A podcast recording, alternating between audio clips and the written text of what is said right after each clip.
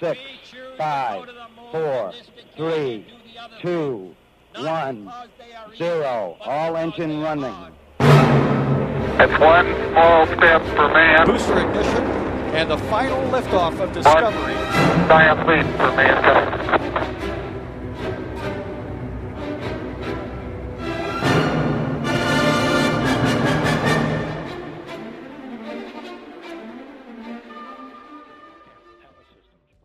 Miercuri 16 noiembrie, la ora 8:47, ora României, racheta SLS a decolat de pe rampa centrului spațial Kennedy din Florida, în ceea ce a fost debutul misiunii Artemis I. Lansarea a fost din nou întârziată din cauza unei scurgeri de hidrogen, dar și datorită unei defecțiuni a unui radar care trebuia să urmărească racheta imediat după lansare. Racheta a funcționat fără cusuri și la 89 de minute după lansare, capsula Orion și modulul de serviciu european părăseau orbita Pământului și se înscriau pe traiectoria spre Lună.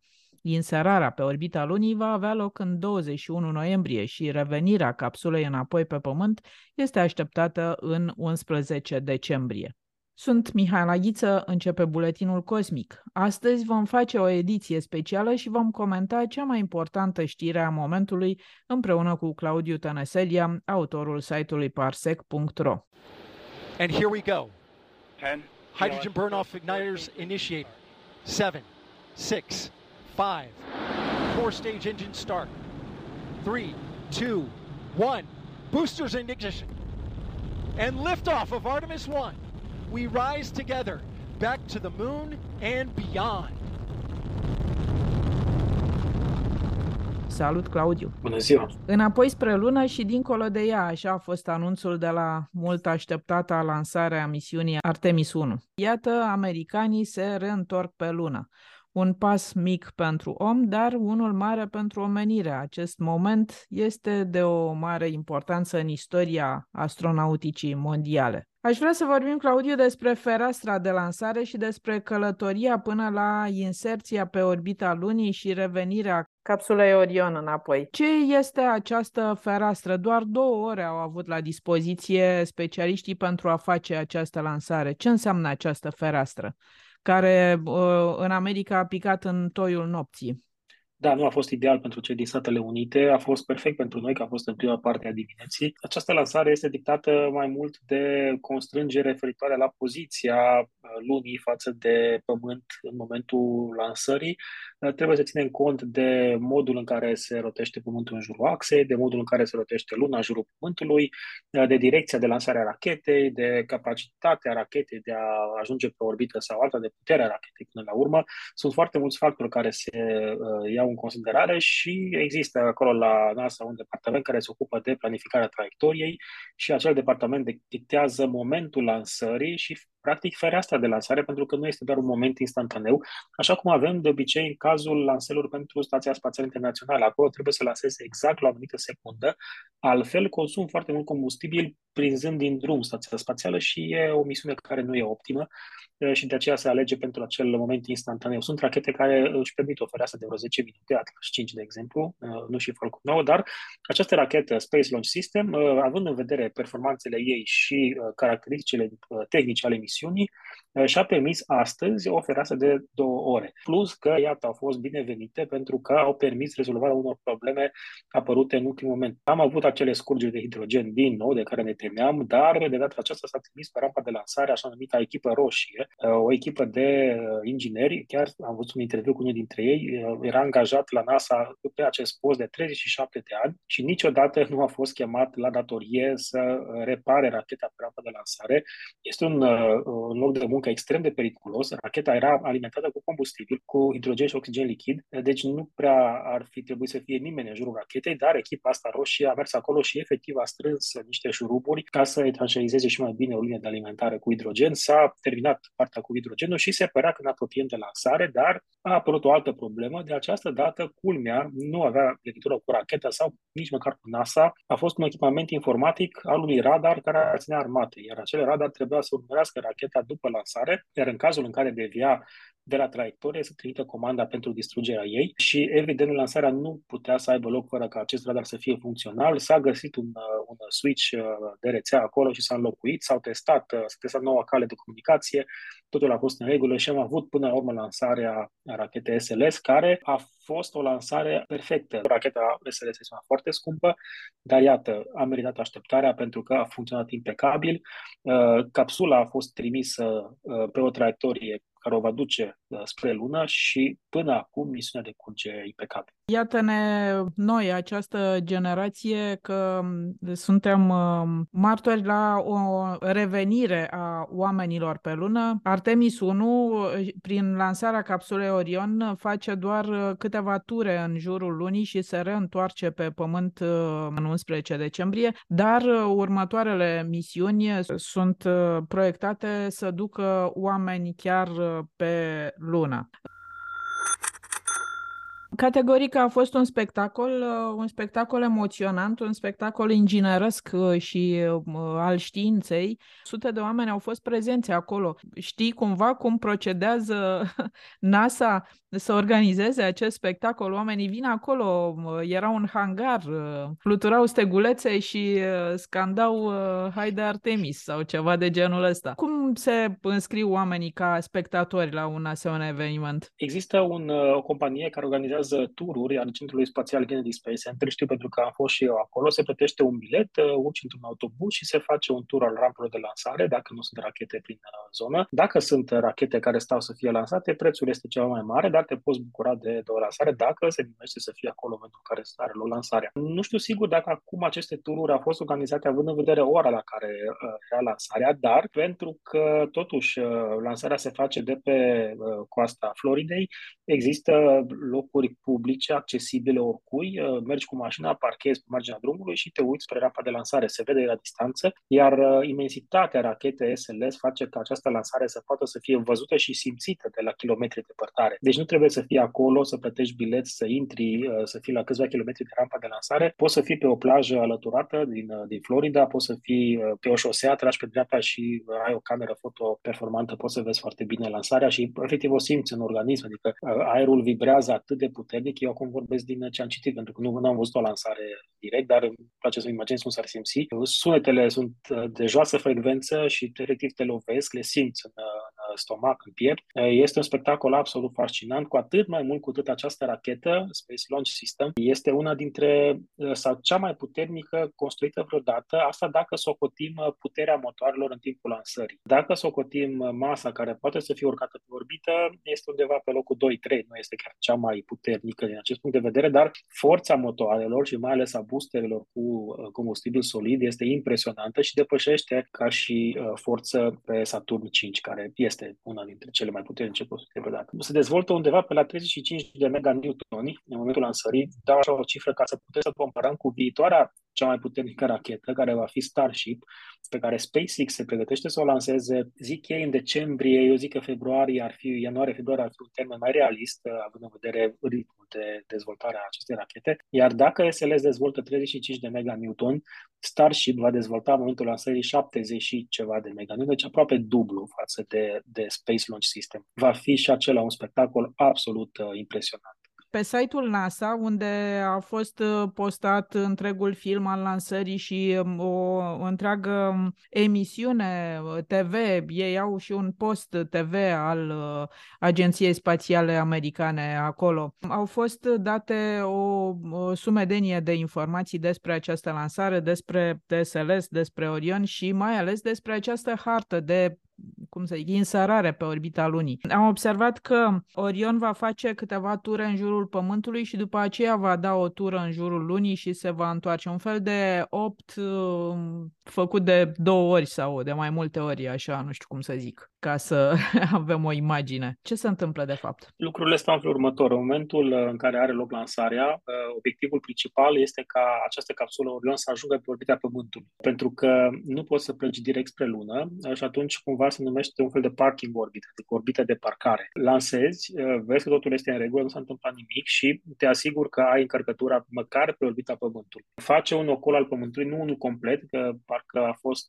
la o oră și 20 și ceva de minute inserția spre traiectoria lunară. Deci după ce se parcurge Pământul o dată sau, mă rog, mai puțin de o tură, atunci se pornesc motoarele când te afli în poziția corectă și practic te rupi de gravitația Pământului, lași în urmă Pământul și te îndrepti spre Lună. Folosești puterea motoarelor pentru a învinge gravitația și pentru a imprima sondei o viteză suficientă încât să intercepteze Luna. Pentru că practic acum Orion țintește un loc din spațiu unde Luna va fi peste câteva zile când va ajunge acolo, săptămâna viitoare, marți, parcă se va întâmpla inserția pe orbita Lunii. Deci va întâlni Luna în acel loc și totul este calculat înainte, de aia spuneam că e nevoie de acele calcule ale traiectoriei. În funcție de ora, minutul, ziua în care are loc lansarea, traiectoria are o formă diferită. În mare ea arată cam la fel dacă ne uităm de departe, dar momentele de corecție ale orbitei sunt diferite. De aceea, dacă s-ar fi întâmplat ceva cu racheta SLS, există șansele ca unul dintre motoare să se oprească, să explodeze, să se întâmple ceva și atunci ar fi ajuns pe orbită cu altitudine mai joasă, de exemplu, capsula Orion. Toate aceste calcule s-ar fi refăcut și probabil n-am mai fi avut inserția spre Lună sau am fi avut-o, dar în alte condiții. Deci s-ar fi schimbat, practic, profilul misiunii și de aceea, imediat după lansare, prioritar este să plasezi Orion pe orbita Pământului și după aia vezi cum continui. Dacă toate lucrurile s-au desfășurat așa cum trebuiau, misiunea continuă. Dacă ceva s-a întâmplat, dacă n-ai ajuns pe orbita care trebuie, dacă n-ai un panou solar desfăcut complet, am mai avut deja cazuri cu alte sonde sau cu alte capsule, sau, nu știu, a fost lovită capsula în timpul lansării de anumite resturi, se poate întâmpla orice. După ce s-au asigurat însă că s-a desprins acele coni protectori, s-au desfăcut panourile solare, totul este în regulă, s-a continuat și s-a trimis această capsulă Orion și modulul de serviciu european spre Lună. Asta e un lucru care aș vrea să subliniez.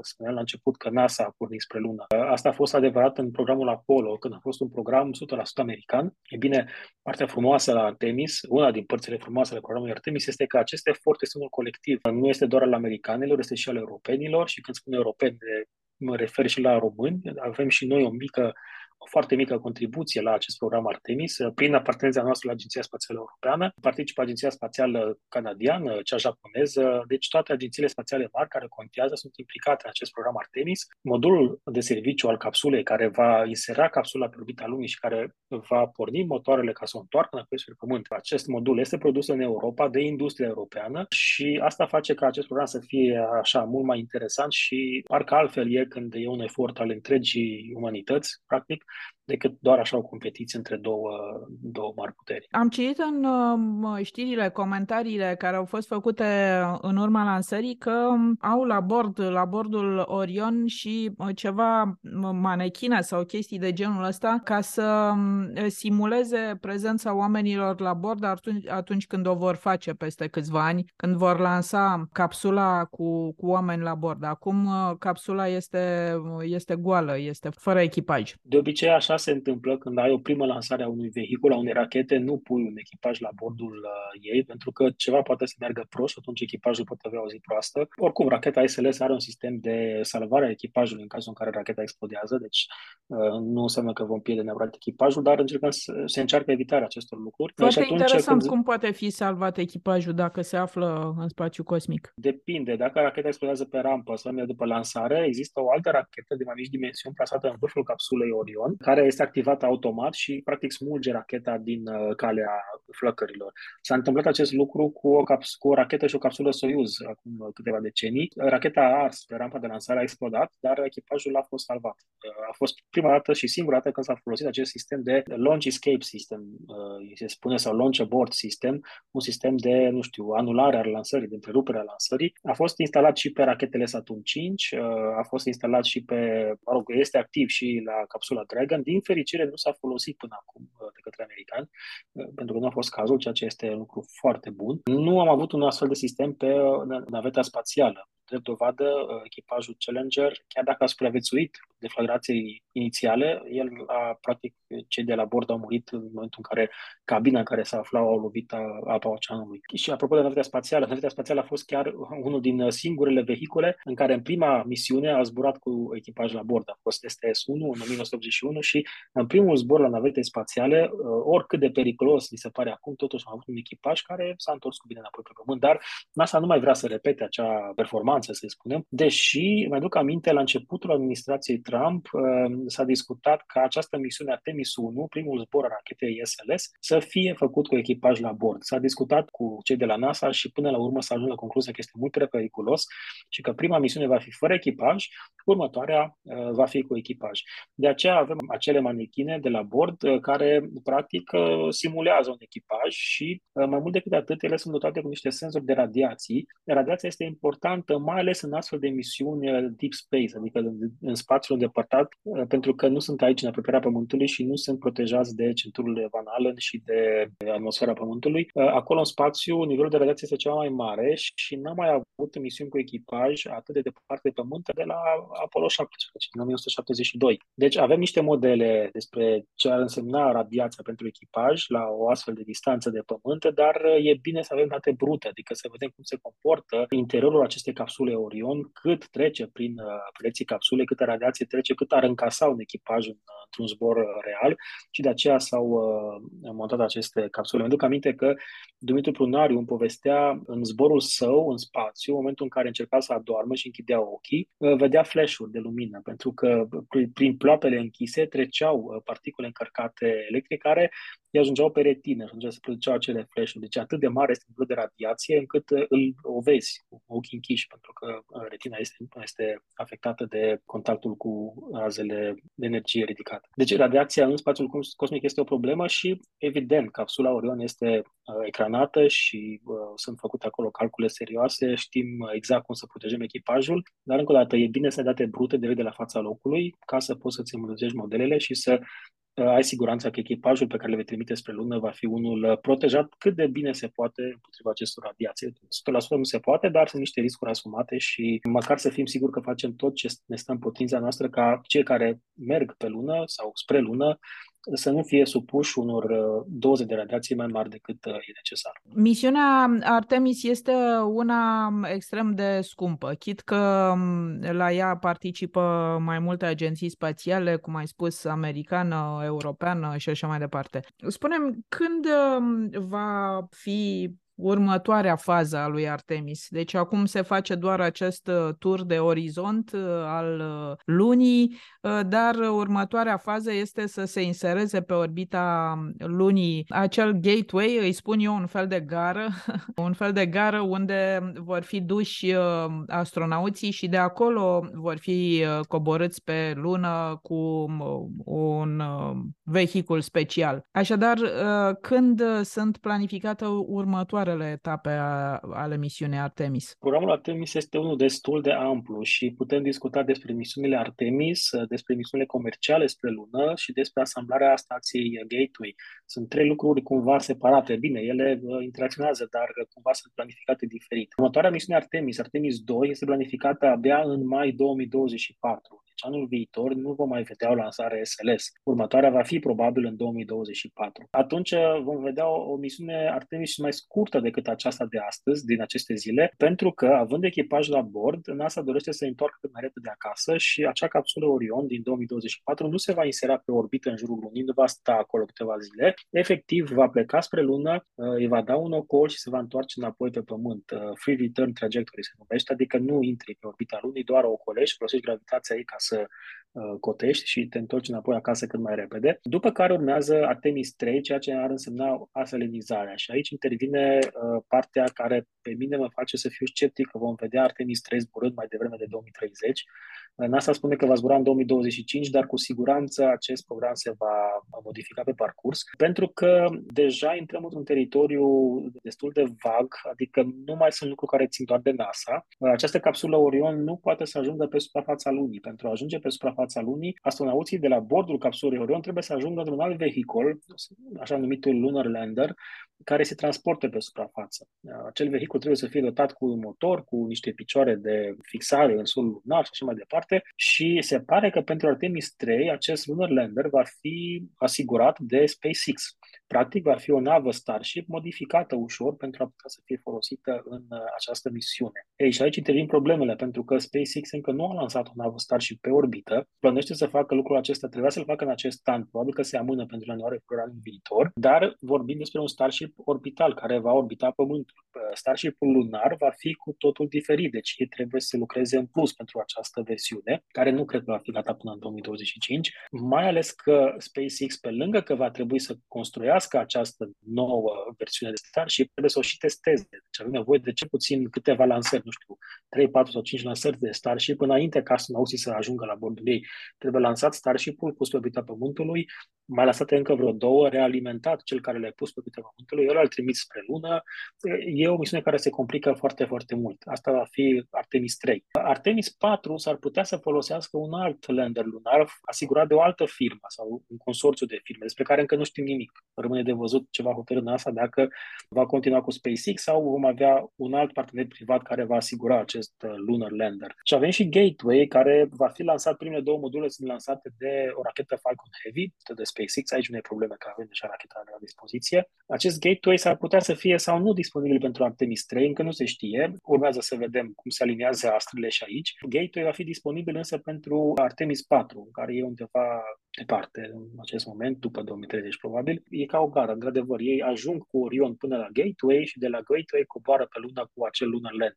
Dacă va fi Starship, dacă va fi un alt fel de Lunar Lander, urmează să vedem. Cert este că vom avea în 2024 Artemis 2 și până atunci lucrurile se vor clarifica și probabil că vom vedea când va avea loc Artemis 3, cu ce Lunar Lander, dacă va fi gata și mai departe. Eu aștept acum, după ce se încheie misiunea Artemis 1, ca NASA să facă anunțul, să vedem care vor fi numele astronauților care vor ajunge în 2024 în jurul Lunii și probabil vom avea indicii și despre cei care vor ajunge pe Lună în 2028, 2029, 2030, rămâne de văzut când vom avea Artemis 3. Aș vrea să îți mai adresez o ultimă întrebare, Claudiu. Vorbim despre un orizont de timp de cel puțin 10 ani pentru a reajunge oameni pe Lună în misiunea NASA, în misiunile Artemis. Spune-mi, între timp, nu cumva China va duce oameni pe Lună deja? Practic este imposibil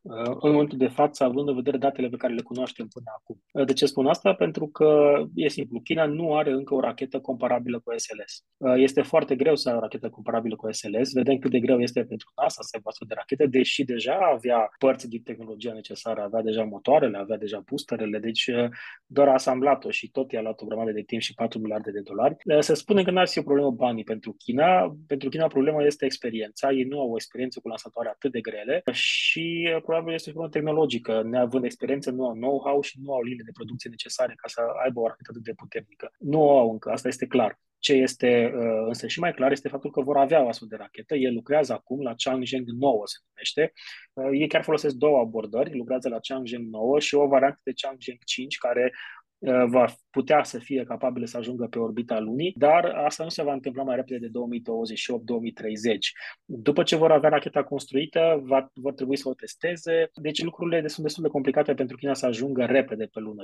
Ei vor ajunge cu siguranță, nu am niciun dubiu că vom vedea taicunaus pe Lună, dar nu vor ajunge acolo înainte americanelor pentru că ei au de recuperat aproape un deceniu în ceea ce se numește domeniul lansatoarelor grele. Și după ce vor avea acel lansator greu, acel Chang Zheng 9 sau Chang Zheng, cred că îi spune 5BY la momentul de față, nu sunt nici foarte inventive aici, nici americani, nici chinezii la denumirea rachetelor, dar ei continuă și ei mai este un aspect. China acum este cumva, n-aș spune blocată pe orbita terestră, dar au stația spațială proprie, au investit foarte mult în această stație spațială chineză și plănuiesc să o folosească și atunci asta le va înghiți o grămadă de resurse și de fonduri, transportul de echipamente și provizii, taiconauții de la bord și așa mai departe. Deci ei se vor concentra în perioada următoare pe această stație spațială orbitală, vor învăța să trăiască pe orbita Pământului și după aia cu siguranță se vor muta spre Lună, dar încă o dată nu cred că vom vedea picior de taiconaut pe Lună până cel puțin prin 2035, cam așa. Cu siguranță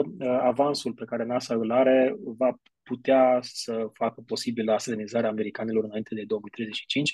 Încă o dată nu va fi 2025, cum spune NASA acum, dar până prin 2030-2032 cu siguranță vom vedea astronauții acolo și ce este și mai interesant este că atât americanii cât și chinezii vor să ajungă în același loc, la polul lunar, în apropierea craterului Shackleton. Acolo se pare că există apă și sunt interesate toate trei părțile, adică și rușii, și chinezii, și americanii să ajungă în acea zonă.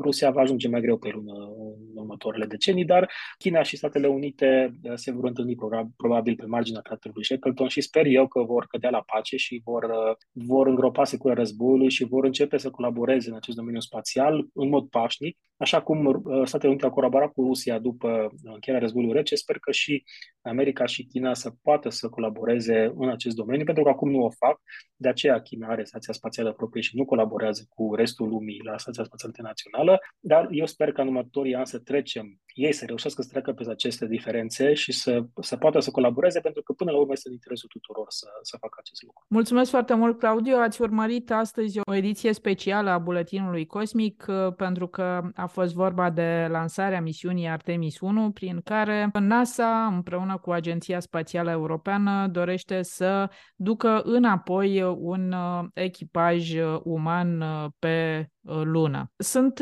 curioasă și aș vrea să facem la un moment dat o ediție în care să vorbim, Claudiu, despre dificultățile de a ajunge pe Lună. De ce a luat omenirii aproape 100 de ani? Nu chiar, dar vreo 70 de ani au trecut, nu? De la prima aselenizare până în momentul acesta. De ce este așa de greu de ajuns pe Lună? Dar asta este o temă pentru o ediție viitoare.